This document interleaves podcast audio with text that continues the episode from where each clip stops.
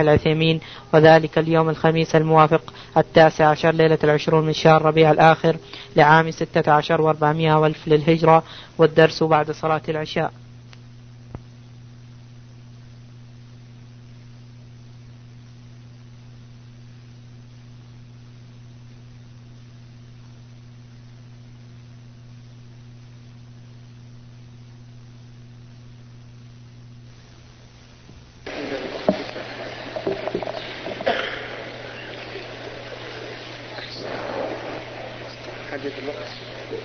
تحديد الوقت بسم الله الرحمن الرحيم نحدد الوقت لأنه الآن ثمانية ونصف إلى التسعة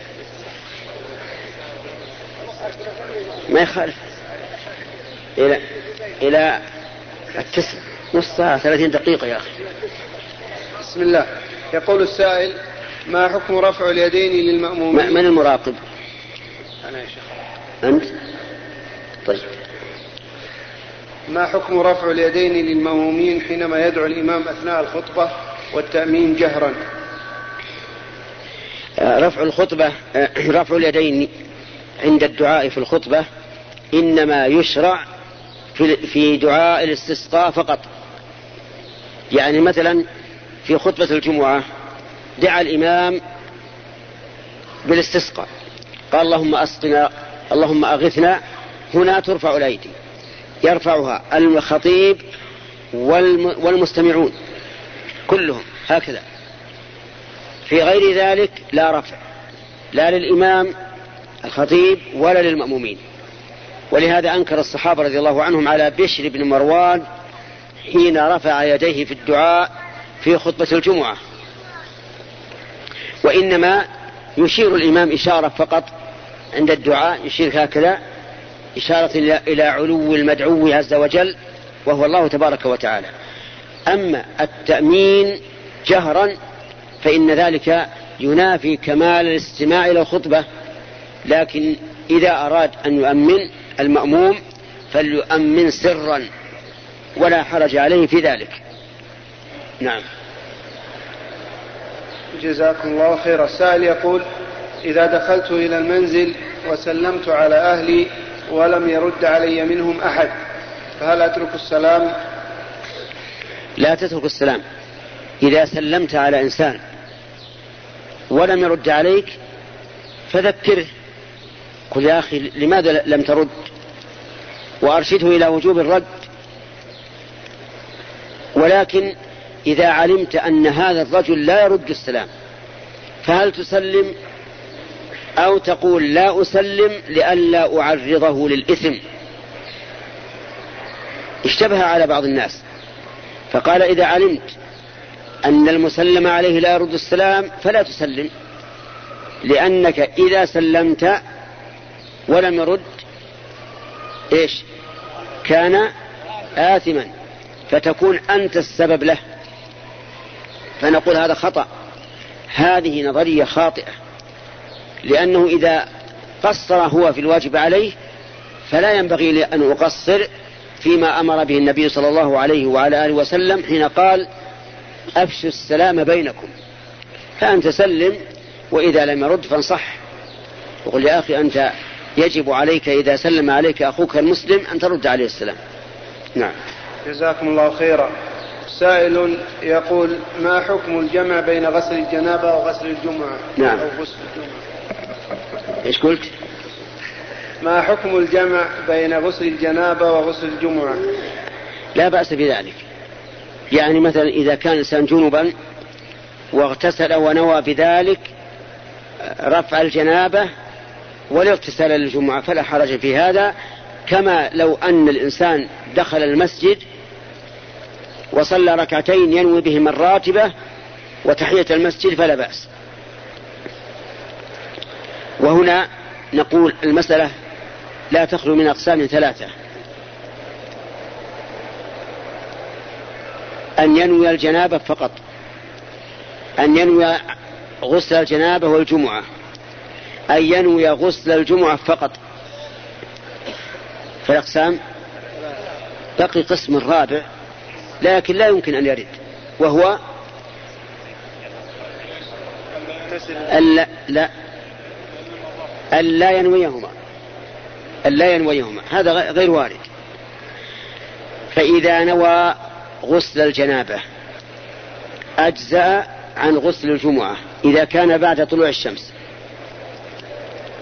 وإذا نواهما جميعا أجزأ ونال الأجر لهما جميعا.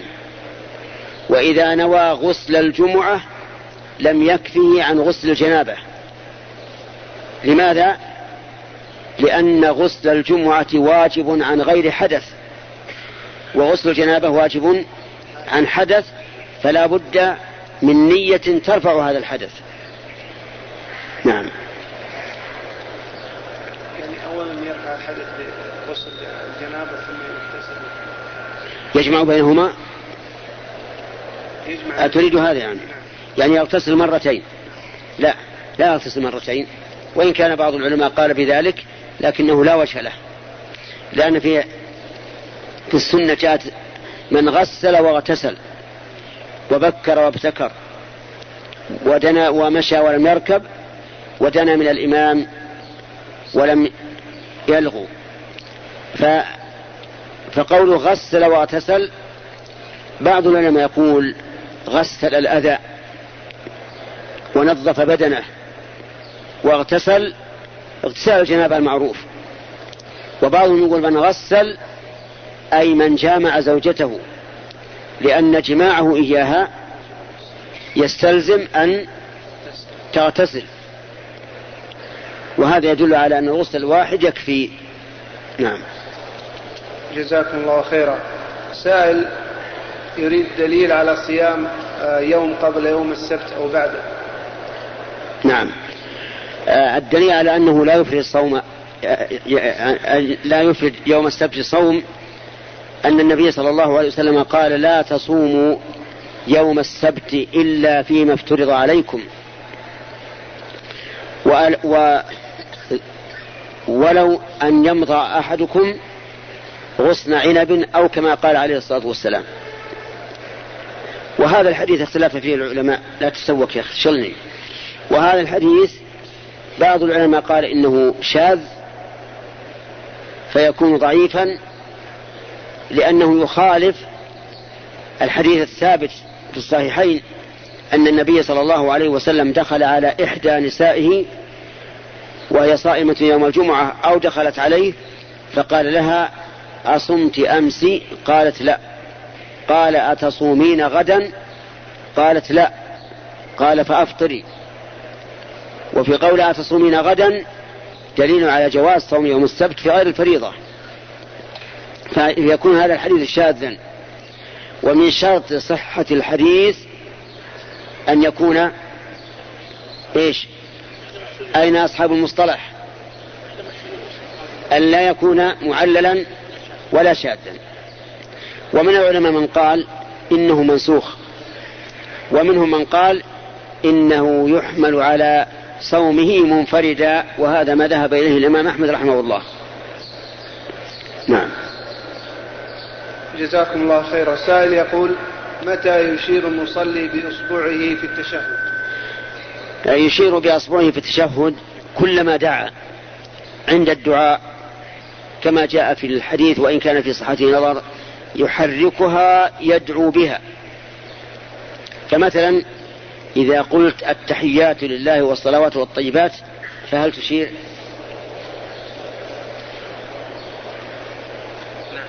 تشير؟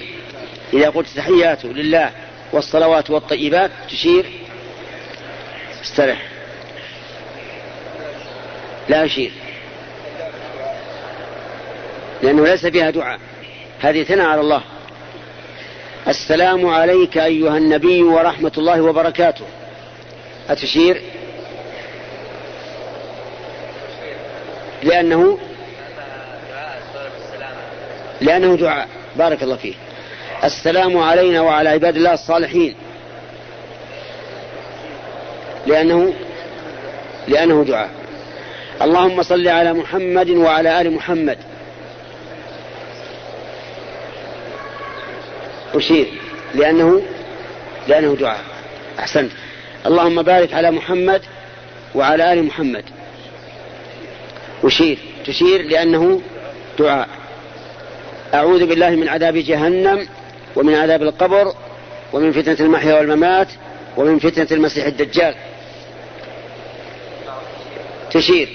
لأنه لأنه دعاء. أحسنت. هذا فيه جزاكم الله خيرا.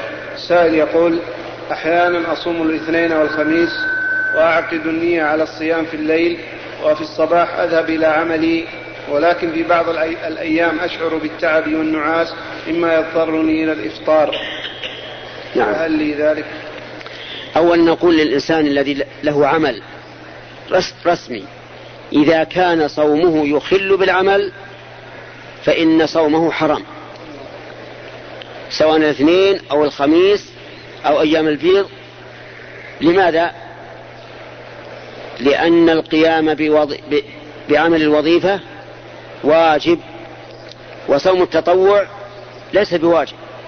ولا يمكن أن يضيع الإنسان الواجب من أجل فعل المستحب. وهذه نقطة يخطئ فيها كثير من الناس. يتهاونون بأداء الواجب. ويفعلون السنة. فهم كالذين يبنون قصرا ويهدمون مصرا. وهذا غلط.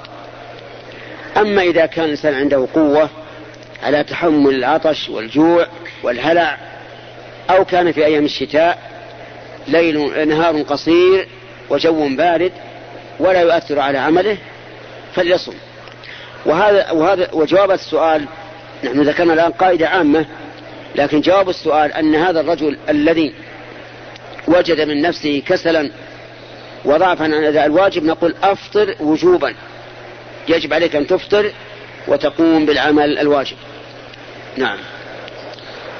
جزاكم الله خيرا. سائل يقول هل الثوب الذي يلبس إلى أنصاف الساقين يعتبر ثوب شهرة في هذه الأيام؟ هو, هو عند الناس يشيرون إليه بالأصابع. إذا رأوا رجلا من ممن أو من قوم يعتادون أن يكون اللباس نازلا. أما إذا كان من قوم يعتادون رفع الثياب لأنه يعني في بعض البلاد تجد ثيابهم قصيرة من أصل وتجدها نصف الساق والباقي في السروال. فهذا يعتبر لباس شهرة. ثم إنني أقول ينبغي أن لا نتشدد في هذا الأمر. أي في رفع الثوب. لأن الأمر كله واسع. والصحابة منهم من يكون ثوبه إلى أسفل من نصف الساق.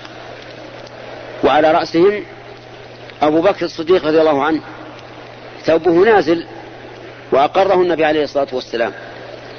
والدليل على أن ثوبه نازل أن النبي صلى الله عليه وعلى آله وسلم لما ذكر عقوبة من يجر ثوبه خيلاء قال يا رسول الله. إن أحد شقي إزاري يسترخي علي إلا أن أتعاهده. فقال إنك لست ممن يصنع ذلك خيلاء ومن لازم كون يسترخي عليه أن يكون أنزل من نصف الساق لأنه لو كان إلى نصف الساق ونزل حتى وصل إلى ما تحت الكعبين تبدو عورته من فوق ضرورة. يعني لو كان إزار يصل إلى نصف الساق. والأزرة كما تعرفون في الغالب إلى السرة. إذا نزل استرخى ونزل ينكشف ما فوق. وهذا دليل واضح على أن الأمر والحمد لله في هذا واسع. ولا ينبغي أن يعلق الإنسان الولاء والبراء على تقصير الثوب أو تطويله. لكن من رأى أخاه قد نزل ثوبه أسفل من الكعبين فليصح. فلينصحه وليحذره. فإن الرسول صلى الله عليه وسلم قال ما أسفل من الكعبين ففي النار. لكن لا ينتقده إذا رآه قد وصل إلى قريب الكعب. ويقول خالفت السنة. وقد قال النبي صلى الله عليه وسلم من رغب عن سنتي فليس مني. فجعله بذلك فاعلا لكبيرة. هذا غلط. بل ينبغي الإنسان أن ينظر الأدلة من جميع الجوانب. أما أن ينظر إلى إلى الأدلة من جانب واحد فهو كما قال بعض العلماء كالناظر بعيني أعور. والأعور لا يرى لا يبصر إلا إيش؟ بعين واحدة من جانب واحد. لو يكون واحد أشهر عليه المسدس من من عند عينه العوراء هل يشاهده؟ ما يشاهده. لذلك ينبغي الإنسان أن يتأنى في الحكم على الشيء وفي الولاء والبراء لأن المسألة ما هينة. إذا إذا انزرع في القلوب العداوة والبغضة والكراهية حصل الخلل في الأمة. وأعداء الإسلام سواء من المنافقين والملحدين والمعلنين بكفرهم أعداء الإسلام يتمنون أن تتفرق الأمة الإسلامية شيعا. وهذا أطيب ما يكون لقلوبهم لأن تفرق الأمة والعداوة بينها يفتتها ولا يكون لها قوة. نعم. جزاكم الله خيرا. سائل يقول عندي تلفاز في البيت. ولا أشاهد فيه المحرمات ولكن أولادي يشاهدون فيه أفلام الكرتون فقط. نعم. نصيحتي لكل مسلم أن يتجنب التلفاز وإدخاله بيته لا سيما مع وجود الدشوش التي هي كالسرطان في الأمة ولا يقتصر شطها على صاحب البيت بل تنتشر إلى إلى ما حوله.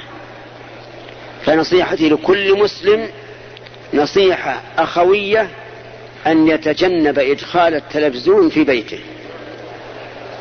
لأنه يسلم ويسلم أهله وهو لا يدري فلعله اليوم يمكنه أن يسيطر على نفسه وعلى أهله ولكنه غدا لا يتمكن يغلب أو يموت.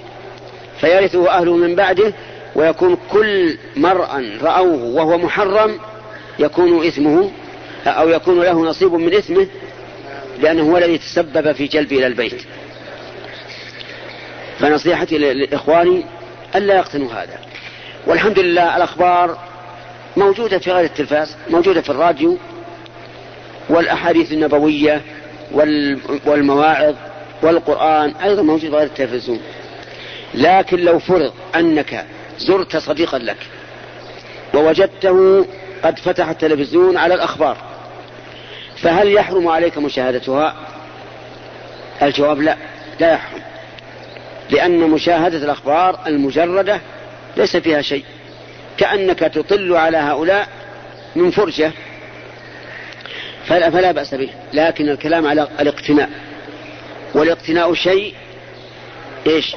والمشاهدة شيء آخر. الاقتناء نصيحتي لكل مسلم ألا يقتنيه أما المشاهدة فعلى حسب ما يعرض فيه من خير أو شر. نعم. جزاكم الله خيرا. إذا كان إذا كان مغلوبا على أمره يكسره وينتهي منه. اتقوا الله ما استطعتم. إذا كان البيت لأبيه وأبوه هو الذي جاء بذلك ولا يستطيع هو أن يفعل شيئا فقد قال الله تعالى اتقوا الله ما استطعتم وإذا فتح التلفزيون على مشاهدات محرمة فليقم. نعم. جزاكم الله خيرا. السائل يقول إني أحبك في الله ما حكم شراء العرائس أو الدمى للطفل الصغير مع أنها على هيئة الإنسان تماما؟ إيه نعم. آه الاحتياط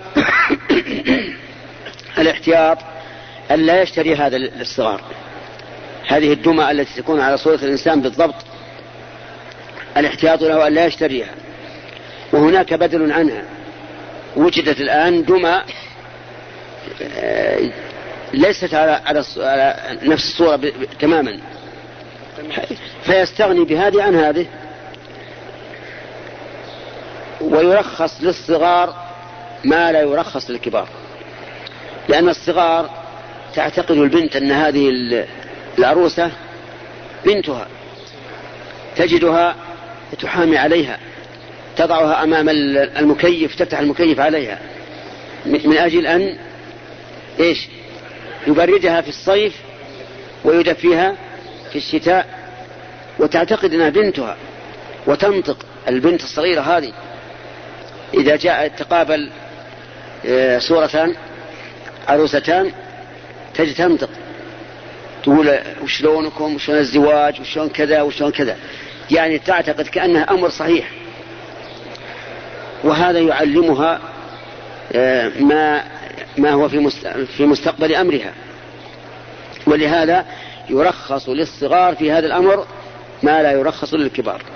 لكني كما قلت لكم اولا ينبغي أن نستغني عن هذه الصور التي تحكي هيئة الإنسان تماما بالصور الأخرى التي من العهن القطن الصوف وفيه كفاية.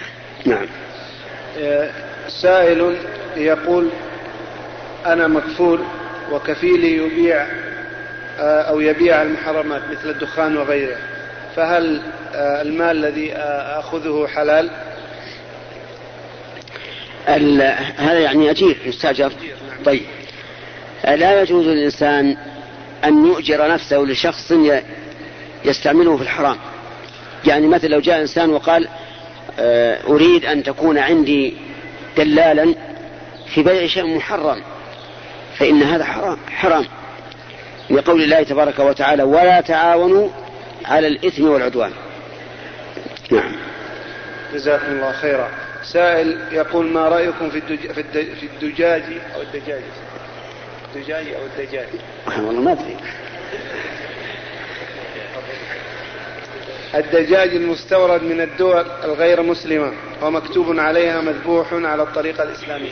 أنا رأيي أن الدجاج الموجود عندنا أنه حلال لأنه يرد من بلاد يحل ذبح أهلها وهي بلاد النصارى أو اليهود وقد تحرى أهل العلم عندنا عن هذا الموضوع واتصلوا بالمسؤولين عن الاستيرادات وقالوا إنه لا يرد إلا شيء قد ضمنا أنه قد ذبح ذبحا شرعيا.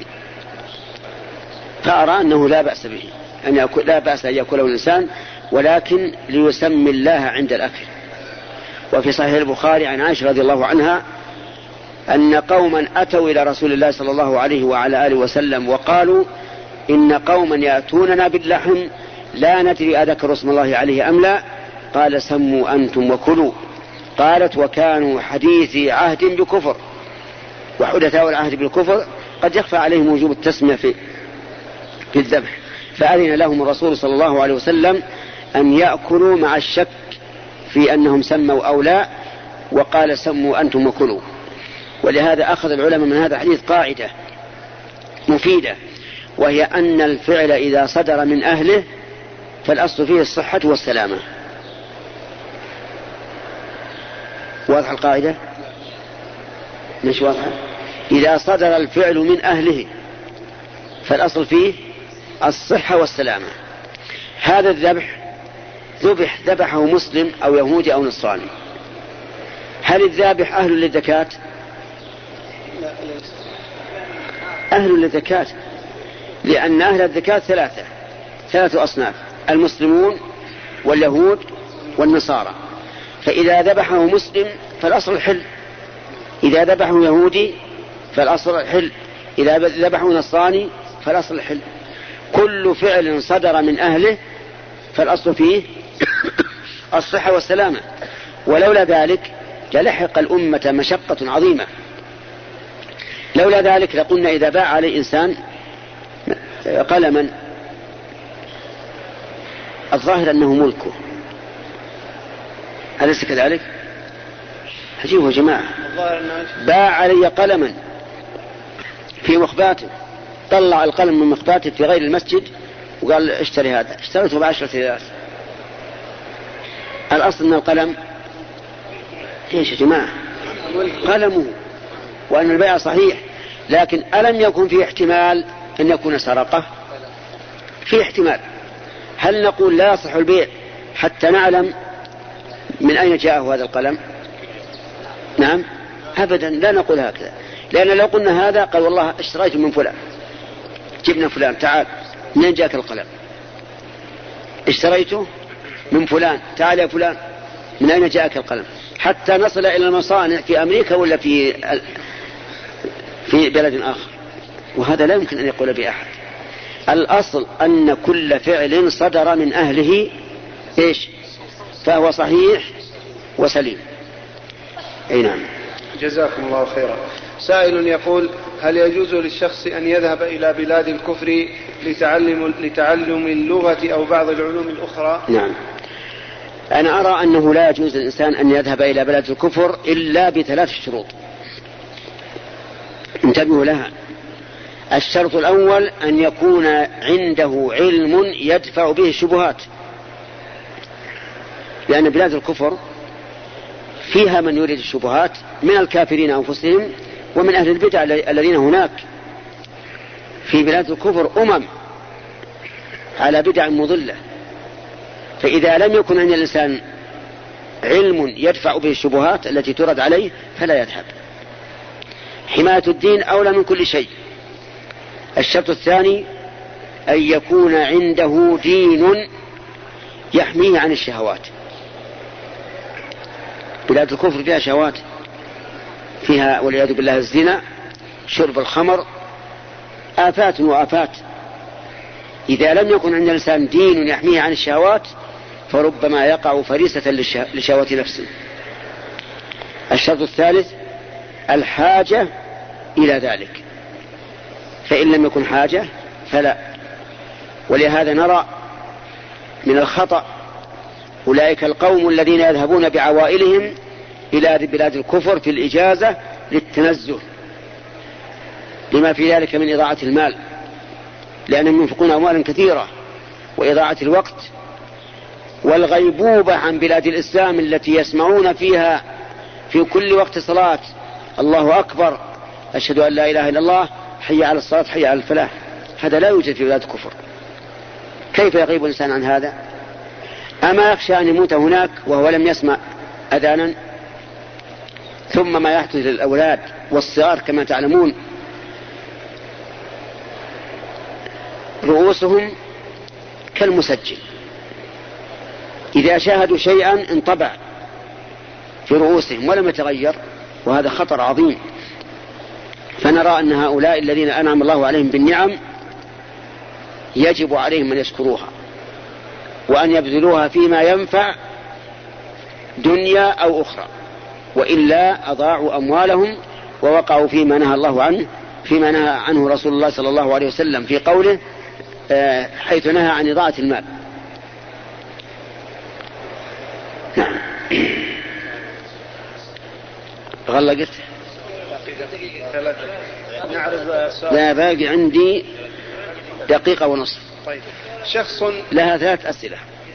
شخص سرق أشرطة أغاني ثم تاب من استماع الأغاني فهل عليه أن يرجعها إلى صاحبها علما أنها غير موجودة لديه الآن؟ نعم.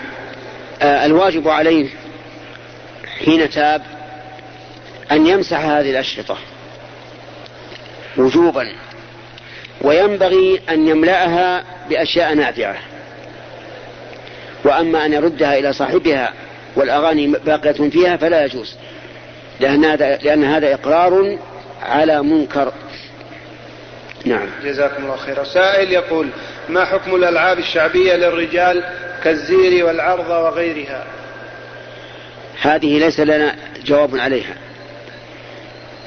وآخر يقول ما حكم استئجار النساء لضرب الدف ما حكم؟ ما حكم؟ ما حكم استئجار النساء؟ ما حكم؟ ما حكم؟ يلا انطق ما ما حكم استئجار لا يا أخي لا تلقنوا ما لك حق. نعم. ما حكم استئجار نساء لضرب الدف ما حكم؟ ما حكم استئجار؟ طيب. وما بقى عندي إلا الحركة هذه فقط. حركة الضم خطأ والفتح خطأ. بقي الكسر. اقرأ. ما حكم استئجار النساء لضرب الدف سكنت.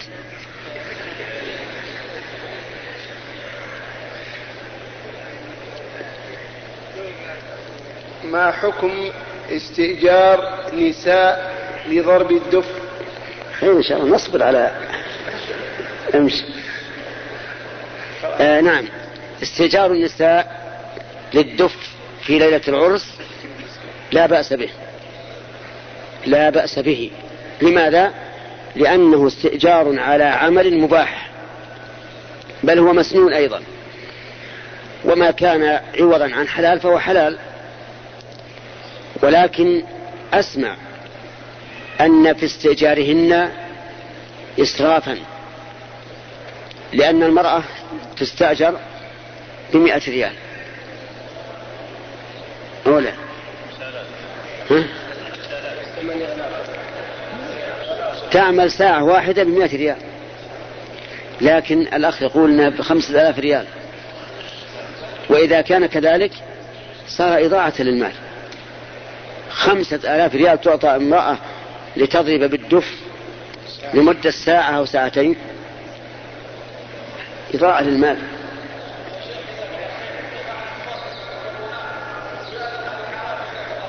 نعم.